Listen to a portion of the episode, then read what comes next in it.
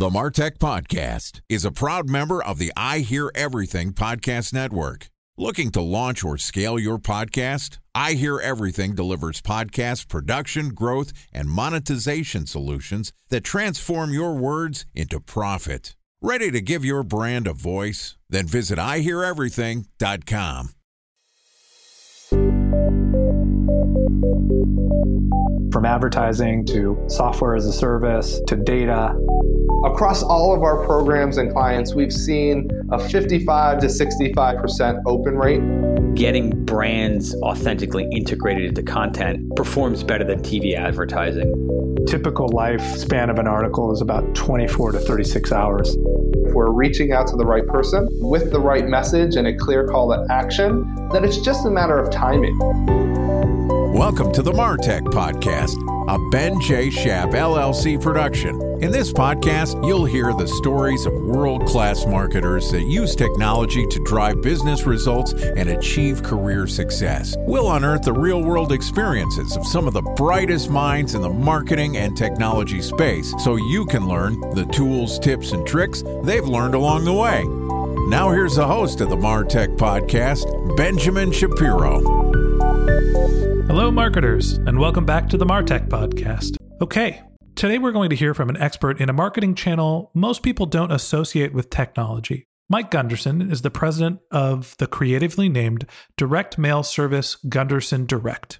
Mike and his company have provided direct mail services to startups, SMBs, and enterprise level companies like SoFi, Postmates, and Square. In the first part of our interview, which you'll hear today, Mike is going to walk us through what his company does, who he is, what career experiences led him to start a direct mail agency, and an overview of the industry of direct mail as a whole. Okay, welcome, Mike Gunderson, to the Martech podcast. Thanks so much, Ben. So, Mike, it's great to have you here. Uh, let me start off by asking you what does your company do? Our company focuses on direct mail marketing. So, really trying to get companies into the direct mail channel and trying to ensure that they have the most exposure possible to their marketing dollars. Direct mail has done a pretty good job of making a comeback over the last couple of years. And we have been very, very busy working with both startups and Fortune 500 companies and driving direct mail creative and marketing through their organization. Great. Tell me about your role at the company. Well, I'm the president of Gunderson Direct. I started this company about 15 years ago. Right now, what I do specifically is really drive the vision, the growth, and the strategy of Gunderson Direct. So it's not a coincidence that your last name is Gunderson and the company is Gunderson Direct then?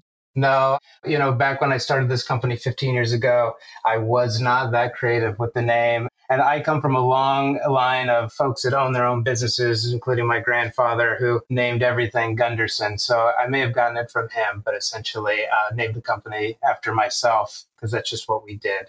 For what it's worth, I named my company Ben J. Shap LLC. And the reason for that was because Benjamin Shapiro was already taken by a political commentator. So once you name it, it's there and it's stuck, and you kind of have to live with it now, don't you? I agree. I will say that if any young entrepreneurs are out there, not naming the name of your company after yourself might not be a bad idea. It's a lot more marketable once you grow it, scale it, and sell it. So, walk us through your career. What led you into starting a direct mail company? Sure. I started back at uh, Providian Financial, which was one of the largest credit card issuers in the United States back in 2000. I had a small little corporate job at Chevron Oil down on Market Street, and I wanted to do something a little bit more. And I found a career at Providian. Somebody told me about it, and I went into interview, and they told me that I would be designing mail. And I was kind of blown away by that. I didn't really know what to expect, but I felt that this was kind of a next step in my career. I took it not knowing what to expect. And at the end of the day, I really found it to be an enjoyable medium and really found it interesting that by combining the science and creative of a graphic design piece, you could drive more performance and more interaction with audiences. So, was your background on the creative side prior to working at Providian? Yeah, it was strictly creative. I was a graphic designer. I've always wanted to do that and basically found my way at Providian Financial, designing everything from envelopes to letters to disclosures and white papers. So it was really a large variety of different components. And I really started understanding all the nuances between really the copy, the design, the offer, the audiences, and the data that goes behind that to really drive the performance of those campaigns. Okay, so you have a creative background by training. You started working for Providian, which is a financial services company that was creating direct mail. And then what led you from that experience into starting your own company? Yeah, well, just about two years or two and a half years after I started with Providian, there was some issues with the FCC, with Providian Financial, and essentially that whole company kind of imploded and was bought up and gobbled up by Washington Mutual at the time. And it was about that point where I decided to exit the company and start my own thing. I've always heard, and I guess I could speak from my own experience, that the creativity comes out of lack of other options. It seems like the job that you have dried up, and then you needed to go find work and ended up going down an entrepreneurial path. Yeah, you know, it's interesting. I belong to a really great entrepreneur group called Entrepreneurs Organization. And I always find that there's a lot of folks that are just born to be entrepreneurs. But I do believe I kind of fell into that role and was able to kind of make something out of nothing even when I was at Providian Financial, there was a lot of side work. I like to do logos and stuff for friends. And I had a few little side projects going. And so I think I parlayed that knowledge of kind of running a little bit of a side business into something a little bit more full time, really out of necessity, because essentially I just wasn't getting too many bites at the time on my resume and finding any companies that I really wanted to work for. So when you first started, you're designing logos and direct mail pieces for people, having left the financial sector, working a, a, day job, and now it's I think you said 15 years later. Tell me how the company has grown and what's the sort of size and scope of the company that you run now. For the first 5 years I was really starting to build up a base of clients and I worked with some of the great ones. I was lucky enough to have quite a few marketing managers leave Providian right about the same time I did. And they needed creative support. So they reached out to me or through our network, and I was able to pick up some work here and there. And then I was able to land some fairly large Fortune 500 clients, including Wells Fargo and Union Bank and a couple other large companies, and really got to work on developing direct mail creative specifically for a lot of those clients during that first five years, I also worked on everything because I'm struggling. I'm just trying to make ends meet. And so it was you know, logos and websites, and I learned how to code and did signage. And really, any graphic design that would come by, I would pick up. And it wasn't until about seven years into my own business where I realized I think it would be a lot better to just try to focus on something I really love doing. And while everybody during this time was really chasing the cheese with digital marketing, I was really kind of leaning towards doing more print and more direct mail design because I, again, really like the science and the data and really marrying that with the creative part of graphic design and communication design. So I changed the name from Gunderson Design to Gunderson Direct and really just changed our whole value proposition to really focus on getting response and direct mail response in particular. And that single change has really propelled our company to be just a lot stronger. And it's also propelled our growth in the last five years. So, talk to me more about the industry of direct mail. You've been focused on it for, I think you said, was a five to 10 years, where it's been a specialty. And you mentioned that it is making a comeback. Talk to me about what you've seen in the industry and why is that channel one that's becoming more valuable to marketers? I think that a lot of people got really, really into digital marketing really coming off of 2002, 2003, and then started growing very, very quickly after those years. And at the time, we also were kind of heading into 2008, where we had a big financial crisis and marketing budgets were starting to dry up. So, the one thing about direct mail, which is kind of hard sometimes, is that it takes a lot of financial support unlike digital and sending an email, there's quite a bit of extra costs, including printing, postage, and of course, agency service costs. So we saw a little bit of a dip. However, my company was so small, we were so agile that the few companies that we did work with actually saw the benefit of working with a smaller agency at the time. And we actually grew during the 2008 2009 time period, picking up more work, but maybe just not as big of mailings, if you will. And at that time, too, it's important to note that we really only focused on creative. So, really design, strategy, copy, not production and not mail services. But what we realized in the last, I would say about seven years, is it's really started to pick up momentum again. as the digital channels start to get more and more saturated and the cost per account or cost per acquisition become higher and higher in some of those digital channels, direct mail actually has remained fairly flat and cost per acquisition remained a very good cost point compared to a lot of digital. So that's enabled us to continue to grow our direct mail side of our business, bring more folks on board. And it's not just Fortune 500 companies, it's everybody, it's startups, it's nonprofits. We work with an array of consumer and B2B companies to really reach the type of customers that they're looking for. And direct mail has just been a constant and consistent way of driving those responses to our clients. So, Mike, tell me what are some of the industries that focus on direct mail? Who are some of the categories of clients that you see, both the traditional ones that have been around for a long time and then the new wave of people that are testing direct mail? I think that you're always going to see a big financial sector taking advantage of direct mail. With pre screen data for these folks, it's really important for them to go out and be able to target clients or customers that will come back to them, sign up for something, and then being able to approve them. It's super important, not just the lead flow, but the conversion flow of their business. So that sector is always going to be important for direct mail, and it's been fantastic for it in the last 15, 20 years and beyond.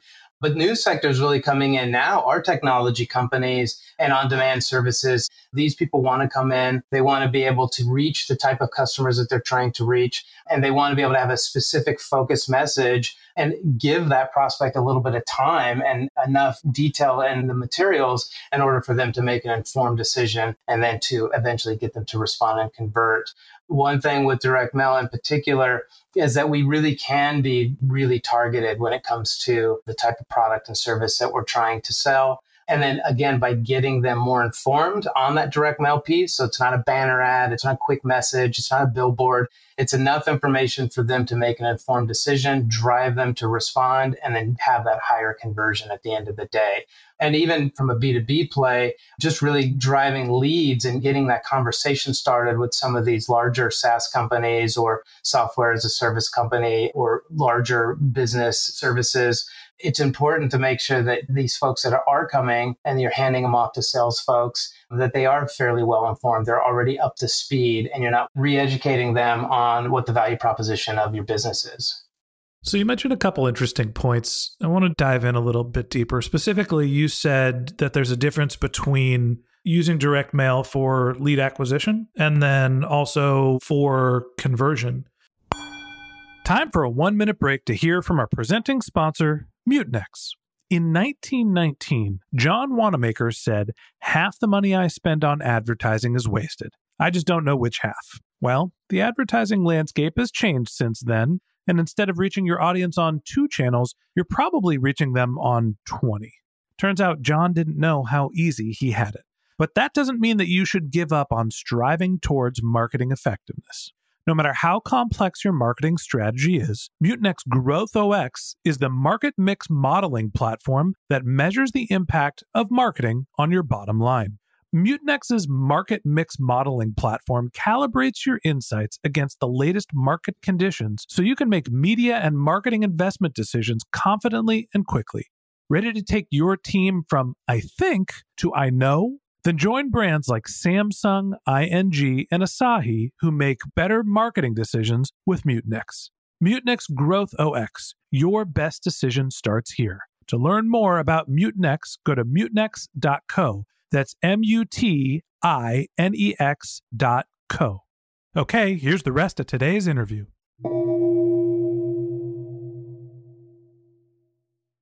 A special thanks to our presenting sponsor, Mutinex. Ready to take your team from I think to I know? Then join brands like Samsung, ING, and Asahi who make better marketing decisions with Mutinex. Mutinex GrowthOS, the marketing mix modeling platform that makes measuring ROI fast, easy, and cost effective. Request a demo at mutinex.co. That's M U T I N E X.co. Tell me some of the use cases where people are trying to drive behaviors that are in different places of the funnel. How do people use direct mail? So the two clear ones are really a direct sell versus a lead generation mailer. With lead generation, what we're trying to do is start that conversation. Many times that could be a longer lead funnel or a longer time to close. So what we need to do is get folks to kind of raise their hands, get them to salespeople, and allow those salespeople to start nurturing those leads long term for an eventual close down the line. And a lot of times this happens in B2B where it's just a very, very long conversion funnel where there's multiple steps in the process, including contract negotiations and so forth where there's another, you know, like consumer products where we can send direct mail, put a really great offer on there and drive that interaction and that intent to buy. So trying to get them to a website, get them to the offer, get them excited about it, then get them closed, get it shipped, and it's on its way. So direct sales versus lead generation oftentimes can look really, really different as a package, but they have two completely different focuses on what we want that end consumer to do. So I understand that direct mail can be used for lead generation, reaching out to someone who the company doesn't already have a relationship with. And it can be used as a conversion generator, somebody that you do have a relationship and you want them to re engage or basically to get them across the finish line. How do people use direct mail for their existing customers? Are they doing any cross selling or how does that work? That's a great question. And yes is the answer. What we find is if there's a dormant customer, they haven't done any transactions in a while, or if we're trying to cross sell or upsell a particular product within a suite of products, direct mail can be really, really powerful. We know that just based off an affinity relationship, that we can get two or three times the response rate just off the fact that these folks know who it's coming from. And I think that another really great use case that's happening right now is, and I'll, I'll, go ahead and say a company called Pebble Post is doing some really great things around, which is retargeting direct mail. So if you're a mom and you're going to order some baby clothes and you're getting busy because your kids are pulling at your leg, you abandon cart, you move on. Within 24 hours, that interaction can be recorded. It can be sent to Pebble Post. They can then turn it around and push it back out to that consumer with a 20% coupon or something similar. So just like retargeting on a website, you can actually start to retarget on using a direct mail channel. And it's so far had very, very good early success and it seems to be gaining momentum every day. That's really interesting. So you can use direct mail not only as a lead acquisition, as a conversion driver, but also as a retargeting tool. I'm interested in hearing a little bit from you about the targeting of direct mail. Tell me about the technologies that go behind figuring out who your direct mail should be sent to. So really, a lot of the technology has been around for a very long time. It's just getting a lot more sophisticated. So a couple of things that we make sure we like to uncover, especially when we're doing direct mail for the first time for a client, is figure out what is their current customer base. And from that current customer base, is there data we can use? A couple examples are things like lookalike models and cloning models. We utilize those with very, very high accuracy and very good results. Then, of course, once they have some mail out in market and they start to receive those responses, we like to then couple that cloning model with a response model, which just enhances that targeting even more. And my goal here is to not send everybody a piece of direct mail, and it's not a spray and pray method. At Gunderson Direct, we're very cognizant of the fact that people don't want junk mail. And we always say to our clients, like, we're not in the business of junk mail. We don't ever want to think that way. What we want to make sure is that your product and your service is highly relevant to that target and that it's something that they're truly interested in. Does that mean that they're all going to respond? Absolutely not. But at least if we're getting close, we're not bugging them with stuff that they don't want. Hopefully, the stuff we're sending them is relevant. And a couple other data sources that we like to tap into are co-op and transactional databases. We're able to actually take the SKU level of products that like folks have bought and then be able to build a model based on that and use that for acquisition and for prospecting. That's been super successful with a lot of our consumer products. Specialty and pre screen list, as I mentioned earlier, pre screen is fantastic for any credit product that you might have. If you're looking to get folks in the door that you can actually qualify, pre screen data is the only way to go specialty data such as magazine lists and other vertical lists that might be relevant to those prospects can be super helpful. When you say magazine lists, is that you know i am a subscriber to golf digest and you can then figure out who everybody that is interested in golf based on that subscription is that data available That's absolutely right. So it can get a little bit more expensive, especially as it becomes more refined. And people out there might be saying, well, magazines, who's doing magazines anymore? And I think that's actually a really good point. But there's still these subscriber lists out there. And they could be through a website subscription, it could be through other type of subscription services. But ideally, that's exactly what it is. I have an interest or an affinity towards something and I'm able to then tap into that as a marketer and be able to send you relevant products and services based on that affinity. So, what I'm hearing is the same targeting criteria that people use for their digital display ads, mostly what I think of for Facebook advertising. You can look at household income, you can look at demographics, but then you can also use an algorithm to create a like audience and figure out who is most likely to convert using a direct mail piece. That is exactly right. In fact, when we talk about cloning models, we often reference Facebook because it's the exact same process. It's simply uploading your customer list into something and then getting attributes from those customers and then be able to match those attributes with a compiled audience. And that's exactly what we do. One other really successful way to target folks is life event data and trigger data. So, new mover data, new moms, people have been just married, people have been just divorced. These types of lists can be really, really great for all kinds of retailers and marketers because they're able to pinpoint certain life stages within those prospects and be able to send them relevant products and services. So, where does that data come from? How do you know when someone gets divorced or has a baby? A lot of it is local and list providers are out there scraping that data. But new movers is an easy one. So whenever you move from one house to another, you put in a NCOA, which is a national change of address to the US Post Office. And once that's done, that is now public record. Compilers go in, they grab that public record, and then that is why you receive a 25% discount coupon to Bed Bath & Beyond when you move to your next apartment or home. So Bed Bath and Beyond looking at National Movers database to use direct mail to re-engage you when you need a new bed cover. That's correct. Great. Okay, that wraps up this episode of the Martech podcast. Thanks to Mike Gunderson for joining us. In part two of this interview, which we'll publish later this week, Mike is going to walk us through some best practices for testing direct mail campaigns and tell us how Gunderson Direct thinks about customer segmentation, their products, and the methodology of measurement for direct mail. If you can't wait until the next episode and would like to learn more about Gunderson Direct and direct mail, go to gundersondirect.com. If you'd like to read the transcript of this podcast, we've published it on our website, martechpod.com. If you're a subscriber to the Martech podcast, thank you very much. We want you to feel like you're a member of our community, so if you ever have any questions, comments, or would like to be a guest on the show, feel free to reach out to me directly at podcast at benjshap.com. You can also reach us on Twitter or LinkedIn. Our tag is at benjshap LLC, B E N J S H A P L L C. Also, if you're feeling very generous, we'd love for you to leave us a review in the iTunes store. If you haven't subscribed yet and you want a weekly stream of marketing and technology knowledge in your podcast feed, in addition to part two of this episode with Mike Gunderson, we've got some other great episodes lined up for the next few weeks. If you're interested in learning about topics like paid social, growth hacking, B2B marketing, go ahead and hit that subscribe button in your podcast feed.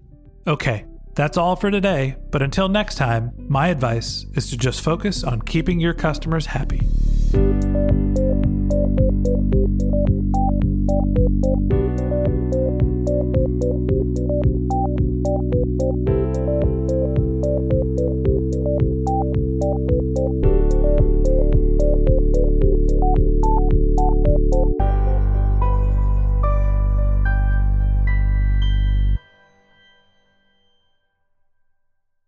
Thanks for listening to the Martech Podcast, and I Hear Everything production.